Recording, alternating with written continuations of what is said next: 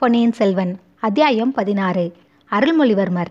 இன்றைக்கு சுமார் தொள்ளாயிரத்தி எண்பது ஆண்டுகளுக்கு முன்னால் கோராசகேசரி பர்ம பராந்தக சுந்தர சோழ மன்னர் தென்னாட்டில் இணையில்லாத சக்கரவர்த்தியாக விளங்கி வந்தார். நம் கதை நடக்கும் காலத்துக்கு பன்னிரண்டு ஆண்டுகளுக்கு முன்பு இவர் சிங்காசனம் ஏறினார். சென்ற நூறாண்டுகளாக சோழர்களின் கை நாளுக்கு நாள் வலுத்து வந்தது. சோழ சாம்ராஜ்யம் நாலா திசையிலும் பரவி வந்தது. எனினும் சுந்தர சோழர் பட்டத்துக்கு வந்த சமயத்தில் தெற்கேயும் வடக்கேயும் விரோதிகள் வலுப்பெற்றிருந்தார்கள். சுந்தர சோழருக்கு முன்னால் அரசு புரிந்த கண்டராதித்தர் சிவபக்தியில் திளைத்து சிவஞானர கண்ட கண்டராதித்தர் என்று புகழ் பெற்றவர். அவர் ராஜ்யத்தை விஸ்தரிப்பதில் அவ்வளவாக சிரத்தை கொள்ளவில்லை. கண்டராதித்தருக்கு பிறகு பட்டத்துக்கு வந்த அவருடைய சகோதரர் அரிஞ்சயர் ஓராண்டு காலம்தான் சிம்மாசனத்தில் இருந்தார் அவர் தொண்டை நாட்டில் உள்ள ஆற்றூரில் துஞ்சி பின்னர் அவருடைய புதல்வர் பராந்தக சுந்தர சோழர் தஞ்சை சிம்மாசனம் ஏறினார். பேரரசர் ஒருவருக்கு இருக்க வேண்டிய எல்லா சிறந்த அம்சங்களும் சுந்தர சோழ சக்கரவர்த்தியிடம் பொருந்தியிருந்தன. போராற்றல் மிக்க சுந்தர சோழர் தம் ஆட்சியின் ஆரம்பத்திலேயே தென்திசைக்கு படையெடுத்து சென்றார். சேவூர் என்னும் இடத்தில் சோழ சைன்யத்துக்கும் பாண்டிய சைன்யத்துக்கும் பெரும்போர் நடைபெற்றது. அச்சமயம் மதுரை மன்னனாய் இருந்த வீரபாண்டியனுக்கு துணை செய்வதற்காக சிங்கள நாட்டு அரசன் மகிந்தன் ஒரு பெரிய சேனையை அனுப்பியிருந்தான்.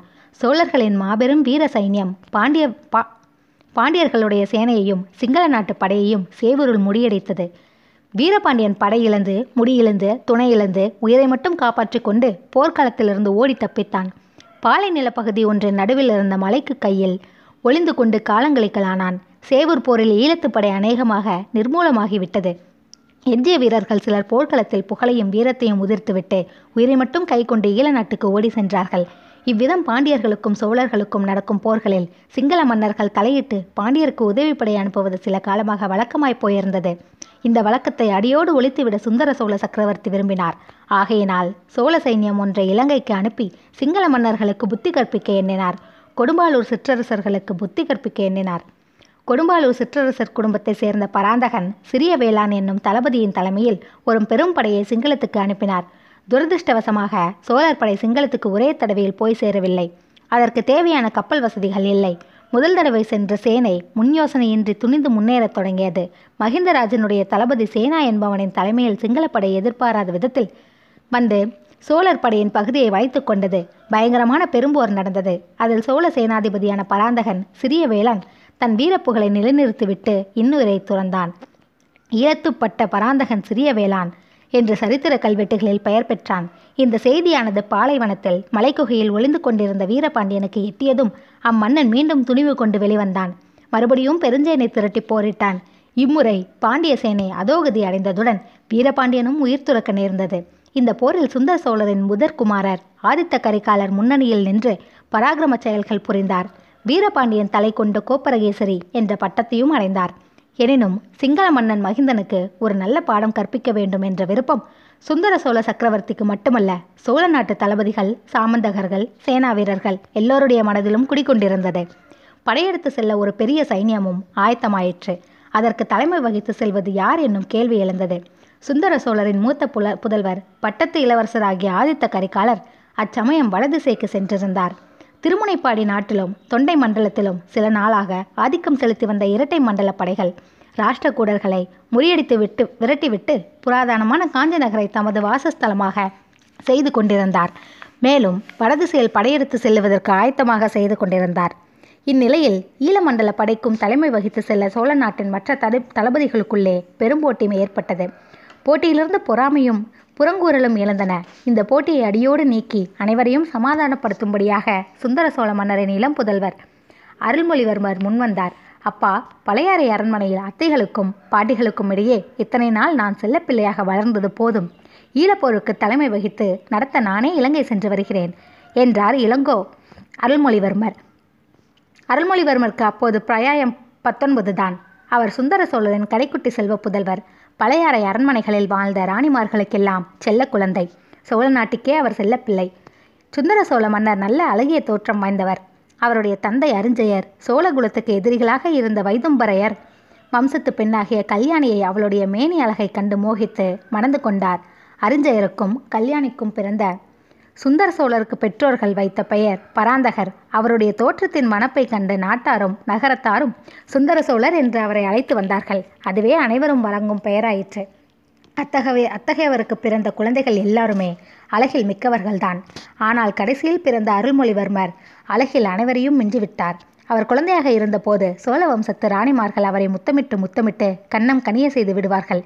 எல்லாரிலும் அதிகமாக அவரிடம் வாஞ்சையுடன் இருந்தவள் அவருடைய தமக்கையாகிய குந்தவை. அருள்மொழிக்கு இரண்டு பிர பிராயான்தான் மூத்தவளான போதிலும் தம்பியை வளர்க்கும் பொறுப்பை தன் தலைமையிலேயே சுமந்திருப்பதாக குந்தவை பிராட்டி எண்ணியிருந்தாள். குந்தவையிடம் அருள்மொழியும் அதற்கிணையான வாஞ்சையை வைத்திருந்தார். தமக்கையிட்ட கோட்டை தம்பி தாண்டுவது கிடையாது. இளைய பிராட்டி ஒரு வார்த்தை சொல்லிவிட்டால் போதும். அதற்கு மாறாக பிரம்மாவும் விஷ்ணுவும் சிவனும் சேர்ந்து வந்து சொன்னாலும் அருள்மொழிவர்மர் பொருட்படுத்த மாட்டார். தமக்கையின் வாக்கே தம்பிக்கு தெய்வத்தின் வாக்காய் இருந்தது. தம்பியின் முகத்தை தமக்கை அடிக்கடி உற்று நோக்குவாள். விழித்து கொண்டிருக்கும் போது மட்டுமல்லாமல் அவர் தூங்கும்போது கூட நாளிகை கணக்கில் பார்த்து கொண்டிருப்பாள். இந்த பிள்ளையிடம் ஏதோ தெய்வீக சக்தி இருக்கிறது. அதை வெளிப்படுத்தி பிரகாசிக்க செய்ய வேண்டியது என் பொறுப்பு என்று எண்ணமிடுவாள். தம்பி தூங்கும்போது அவருடைய உள்ளங்கைகளை அடிக்கடி எடுத்து பார்ப்பாள். அந்த கைகளில் உள்ள ரேகைகள் சங்கு சக்கர வடிவமாக அவளுக்கு தோன்றும். ஆஹா உலகத்தை ஒரு கொடை நிழலில் புறந்திட பிறந்தவன் அல்லவா இவன்? என்று சிந்தனை செய்வாள். ஆனால் சோழ சிங்காசனத்தில் இவன் ஏறுவான் என்று எண்ணுவதற்கே இடம் இருக்கவில்லை. இவனுக்கு மூத்தவர்கள் பட்டத்துக்கு உரியவர்கள் இரண்டு பேர் இருந்தார்கள். பின் இவனுக்கு எங்கிருந்து ராஜ்யம் வரப்போகிறது? எந்த சிம்மாசனத்தில் இவன் ஏறப்போகிறான்? கடவுள் சித்தம் எப்படியோ யார் கண்டது? உலகம் மிக்க விசாலமானது. எத்தனையோ தேசங்கள் எத்தனையோ ராஜ்யங்கள் இந்நில உலகில் இருக்கின்றன. புஜபல பராக்கிரமத்தினால் ஒரு நாட்டிலிருந்து இன்னொரு நாடு சென்று சிங்காதனம் ஏறி ராஜ்யம் ஆண்டவர்களை பற்றி கதைகளிலும் காவியங்களிலும் நாம் கேட்டதில்லையா? கங்கை நதி பாயும் வங்கா நாட்டிலிருந்து துரத்தி அடிக்கப்பட்ட இளவரசன் படைகளேறி இலங்கைக்கு சென்று அரசு புரியவில்லையா? ஆயிரம் வருஷமாக அந்த சிங்கள ராஜவம்சம் நிலைத்து நிற்கவில்லையா? இவ்விதமாக குந்தவை பிராட்டி ஓயாது சிந்தித்து வந்தாள். கடைசியாக இலங்கைக்கு அனுப்பும் சைனியத்துக்கு யார் தளபதியாக போவது என்பது பற்றி விவாதம் எழுந்தபோது அதற்குரியவன் அருள்மொழிதான் என்ற முடிவுக்கு வந்தாள். தம்பி அருள்மொழி உன்னை ஒரு கணம் பிரிந்திருப்பதென்றாலும் எனக்கு எத்தனையோ கஷ்டமாகத்தான் இருக்கிறது. ஆயினும் நானே உன்னை போக சொல்ல வேண்டிய சமயம் வந்துவிட்டது. இலங்கை படையின் தலைவனாக நீதான் போக வேண்டும் என்றால் இளவரசர் குதூகலத்துடன் இதற்கு சம்மதித்தார். அரண்மனை வாழ்விலிருந்தும் அந்தப்புற மாதரசிகளின் அரவணைப்பிலிருந்தும் எப்போது தப்பிப்போம் என்று அருள்மொழிவர்மனின் உள்ளம் துடித்து கொண்டிருந்தது. அருமை தமக்கையே இப்போது போக சொல்லிவிட்டால் இனி என்ன தடை? குந்தவை தேவி மனம் வைத்து விட்டால் சோழ சாம்ராஜ்யத்தில் நடவாத காரியம் ஒன்றுமே கிடையாது. இளங்கோ அருள்மொழிவர்மர் தென்திசை சோழ சைன்யத்தின் மாதண்ட நாயகரானார். இலங்கைக்கும் போனார். அங்கே படைத்தலைமை வகித்து சில காலம் போர் நடத்தினார். ஆனால் போர் எளிதில் முடிகிறதா இல்லை. அவர் போர் நடத்திய முறைக்கும் மற்றவர்களின் போர் முறைக்கும் வித்தியாசம் இருந்தது. தாய் நாட்டிலிருந்து அவர் வேண்டியபடியெல்லாம் தளவாடங்களும் சாமக்கிரியைகளும் சரியாக வந்து சேரவில்லை. ஆகையால் இடையில் ஒரு தடவை தாய் நாட்டுக்கு வந்திருந்தார். தந்தையிடம் சொல்லி தம் விருப்பத்தின்படி எல்லா ஏற்பாடுகளையும் செய்து கொண்டார். மறுபடியும் ஈழத்துக்கு செல்ல ஆயத்தமானார். அருமை தம்பியை போர்முகத்துக்கு அனுப்புவதற்கு குந்தவை தேவி பழையாறையின் பிரதான மாளிகையில் மங்கள நிகழ்ச்சிகளை ஏற்பாடு செய்திருந்தாள். அருள்மொழி தேவர் புறப்பட்ட போது அரண்மனை முற்றத்தில் வெற்று முரசுகள் முழங்கின சங்கங்கள் ஆர்ப்பரித்தன சிறுபறைகள் ஒலித்தன வாழ்த்துக் கோஷங்கள் வானை அளாவின. சோழகுலத்து தாய்மார்கள் அனைவரும் அரண்மனையின் செல்ல குழந்தைக்கு ஆசை கூறி நெற்றியில் மந்திரித்த திருநீற்றை இட்டு திருஷ்டி கழித்து வழி அனுப்பினார்கள். அரண்மனை வாசலின் முகப்பில் அருள்மொழிவர்வர் வீதி வாசற்படியில் இறங்க வேண்டிய இடத்தில் குந்தவை தேவியின் தோழி பெண்கள் கைகளில் தீபமேற்றிய தங்கத்தட்டுகளை ஏந்திக் கொண்டு நின்றார்கள். தோழி பெண்கள் என்றால் சாமானியப்பட்டவர்களா? தென்னாட்டில் உள்ள புகழ்பெற்ற சிற்றரசர்களின் குடும்பத்தை சேர்ந்தவர்கள். பழையாறை அரண்மனையில் செம்பியன் மாதேவிக்கு பணிவிடை செய்வதையும் குந்தவை பிராட்டிக்கு தோழியாக இருப்பதையும் பிறர்க்கரும் பாக்கியமாக கருதி வந்திருந்தார்கள். அவர்களிலே கொடும்பாலூர் சிறிய வேளாரின் புதல்வி வானதியும் இருந்தாள். இளவரசர் சற்று தூரத்தில் வருவதை பார்த்ததும் அந்த பெண்கள் எல்லோருமே மனக்கிளர்ச்சி அடைந்தார்கள். இளவரசர் அருகில் வந்ததும் கையில் ஏந்திய தட்டுகளை சுற்றி ஆழத்தி எடுத்தார்கள். அப்போது வானதியின் மேனி முழுதும் திடீரென்று நடுங்கிற்று. கையில் இருந்த தட்டு தவறி கீழே விழுந்து டனார் என்ற சத்தத்தை உண்டாக்கியது. அடடா இது என்ன அபசகுணம் என்ற எண்ணம் எல்லாருடைய மனதிலும் உண்டாயிற்று. ஆனால் தட்டு கீழே விழுந்த பிறகும் திரிமுட்டும் எரிந்து கொண்டிருப்பதை பார்த்துவிட்டு அனைவரும் நிம்மதியடைந்தார்கள் இது மிக நல்ல சகுனம் என்றே முதியவர்கள் உறுதி கூறினார்கள். எவ்வித காரணமும் இன்றி பீதியும் கலக்கமும் அடைந்து தட்டை நழுவவிட்ட பெண்ணை பார்த்து புன்னகை புரிந்துவிட்டு இளங்கோ அருள்மொழிவர்மர் மேலே சென்றார். அவர் அப்பால் சென்றதும் வானதியும் மயக்கமடைந்து கீழே சுருண்டு விழுந்து விட்டாள். ஆஹா இப்பேற்பட்ட தவறு செய்து விட்டோமே என்ற எண்ணமே வானதியை அவ்வாறு மூர்ச்சியடைய செய் மூர்ச்சியடைந்து விழும்படி செய்துவிட்டது குந்தவியின் கட்டளையின் பேரில் அவளை மற்ற பெண்கள் தூக்கி சென்று ஒரு அறையில் மேடையில் கிடத்தினார்கள். குந்தவை பிராட்டி தம் சகோதரர் புறப்படுவதை பார்ப்பதற்கு கூட நில்லாமல் உள்ளே சென்று வானதிக்கு மூர்ச்சை தெளிவிக்க முயன்றாள்.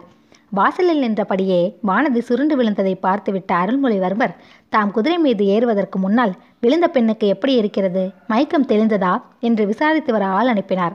விசாரிக்க வந்தவனிடம் குந்தவை தேவி இளவரசரை இங்கே சிறிது வந்து பார்த்துவிட்டு போக சொல்லு என்று திருப்பி சொல்லி அனுப்பினாள்.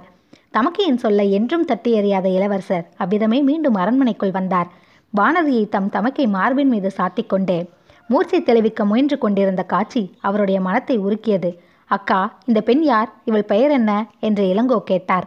கொடும்பாலூர் சிறிய வேளாரின் மகள். இவள் பெயர் வானதி. கொஞ்சம் பயந்த சுபாவமுடையவள் என்றாள் குந்தவை. ஆஹா இப்போது இவள் மூர்ச்சையாகி விழுந்ததின் காரணம் தெரிந்தது. இந்த பெண்ணின் தந்தைதானே இலங்கை சென்று மீண்டும் வராமல் போர்க்களத்தில் மாண்டார். அதை நினைத்து கொண்டால் போலிருக்கிறது என்றாள் இளவரசர். இருக்கலாம் ஆனால் இவளை பற்றி நீ கவலைப்பட வேண்டாம். நான் பார்த்துக் கொள்கிறேன். இலங்கை சென்று விரைவில் வெற்றி வீரனாக திரும்பி வா. அடிக்கடி எனக்கு செய்தி அனுப்பி கொண்டிரு என்றாள் இளைய பிராட்டி. ஆகட்டும் இங்கே ஏதாவது விஷயம் நிகழ்ந்தாலும் எனக்கு செய்தி அனுப்புங்கள் என்றார் இளங்கோ. இச்சமயத்தில் இளவரசரின் இனிய குரலின் மகிமையினால்தானோ என்னவோ வானதிக்கு மூர்ச்சை தெளிந்து நினைவு வரத் தொடங்கியது. அவளுடைய கண்கள் முதலில் லேசாக திறந்தன. எதிரில் இளவரசரை பார்த்ததும் கண்கள் அகன்று விரிந்தன. பின்னர் முகமும் மலர்ந்தது. அவளது பவளச் செவ்வாயில் தோன்றிய புன்னகையினால் கன்னங்கள் குளிந்தன. உணர்வு வந்ததும் நாணமும் கூட வந்தது. சட்டென்று எழுந்து உட்கார்ந்தாள். பின்னால் திரும்பி பார்த்தாள். தன்னை இளைய பிராட்டி தாங்கிக் கொண்டிருப்பதை தெரிந்து கொண்டு வெட்கினாள். நடந்ததெல்லாம் ஒரு கணத்தில் நினைவு வந்தன. அக்கா இந்த மாதிரி செய்து விட்டேனே என்று கண்களில் நீர்மல்க கூறினாள். இதற்கு குந்தவை மறுமொழி சொல்வதற்குள் இளவரசர் அதற்காக நீ ஒன்றும் கவலைப்பட வேண்டாம் வானதி.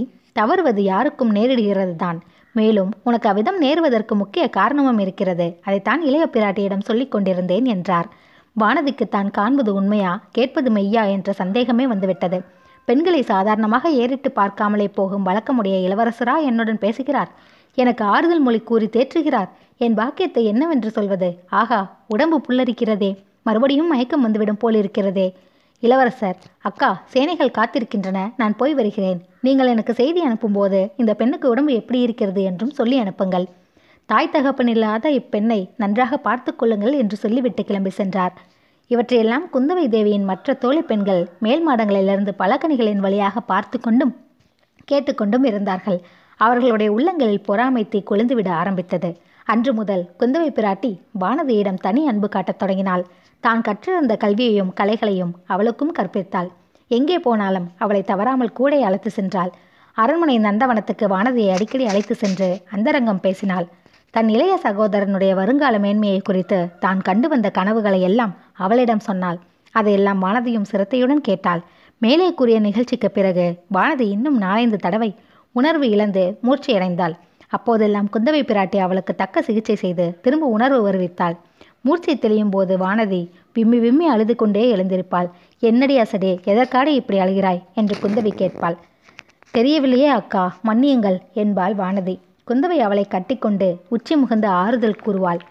இவையெல்லாம் மற்ற பெண்களுக்கு மேலும் மேலும் பொறாமையை வளர்த்து கொண்டிருந்தன. எனவே குந்தவையும் வானதியும் ரதமேறி குழந்தை சோதிடரிடம் வீட்டுக்கு போன பிறகு அப்பெண்கள் மேற்கூறியவாறெல்லாம் பேசிக்கொண்டது இயல்பே அல்லவா?